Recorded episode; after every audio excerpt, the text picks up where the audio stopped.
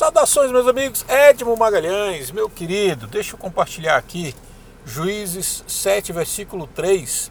Anuncie, pois, ao povo que todo aquele que estiver tremendo de medo, que poderá ir embora do monte de Gileade.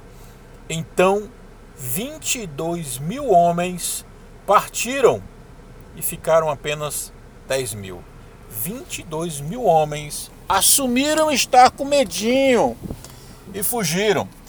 Essa passagem, né, esse versículo, é, fala de uma batalha, né, de um momento muito, muito delicado do povo israelita com, contra os midianitas.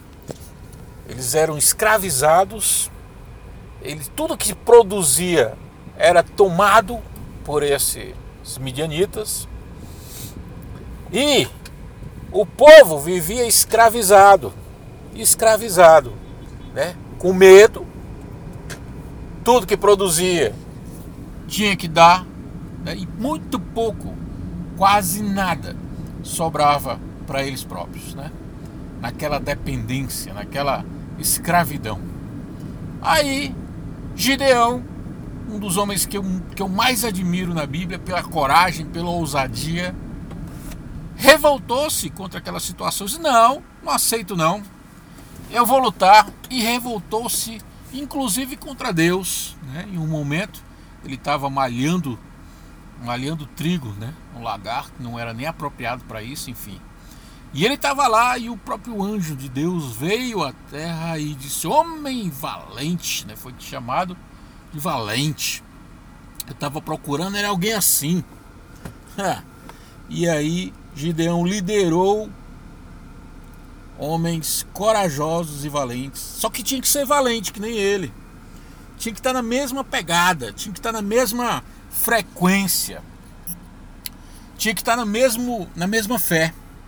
E aí aquela multidão, né, que Gideão, sobre a orientação de Deus, juntou e Deus disse: Olha, é o seguinte, faz o seguinte, faz o seguinte, para ter chance de vitória, libera os medrosos. Libera, diz não, quem tá com medo, vai embora, vai, vai, vai, volta para casa. Tá? Só foi abrir a boca e dizer isso.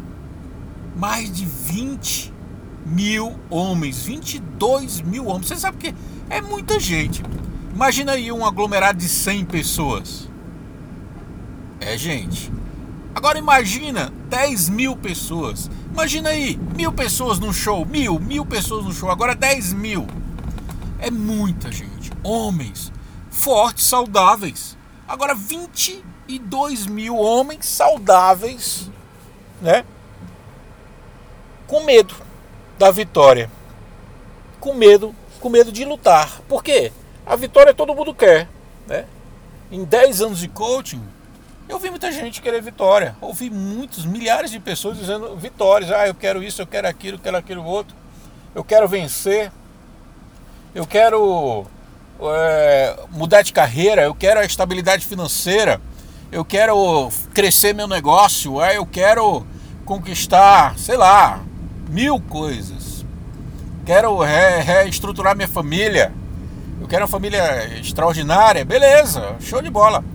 Mas quem é que quer lutar? Quem é que quer lutar para isso aí? Muito poucos, a minoria. A Bíblia fala que nesse caso apenas 10 mil ficaram. 22 mil saíram e 10 mil ficaram. Ele está dizendo que a maioria é que vai para a luta. E quem vai para a luta tem mais chance de vencer. Lógico, quem fugiu já perdeu, já admitiu o fracasso. E eu vejo isso com muita tristeza, com muita frequência.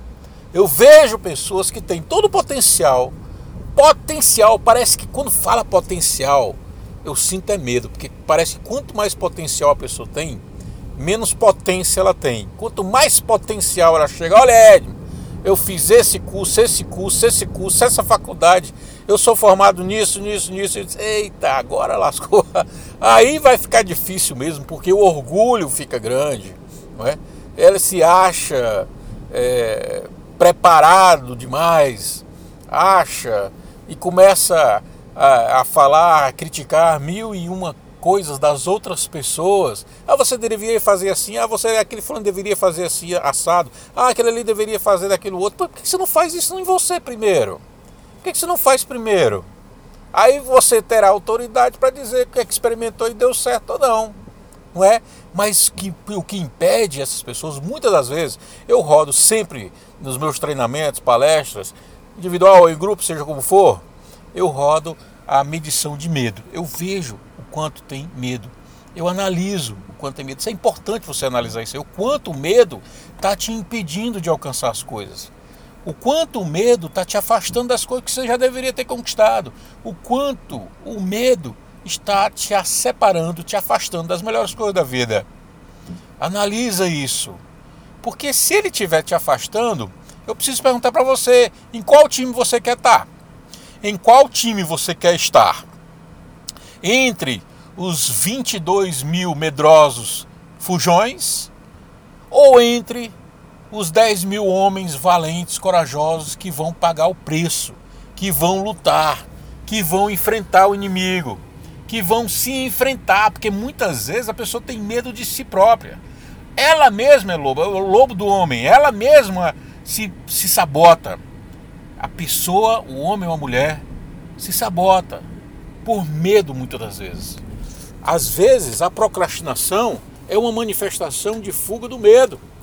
Deixar para depois, muitas, muitas, muitas vezes, é uma forma de não enfrentar aquilo que precisa ser enfrentado. É uma forma de fuga, não é?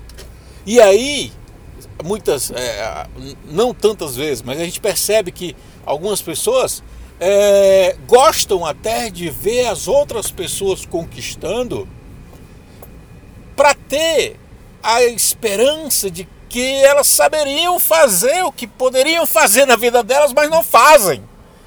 E aí vem à tona o que? Os três freios.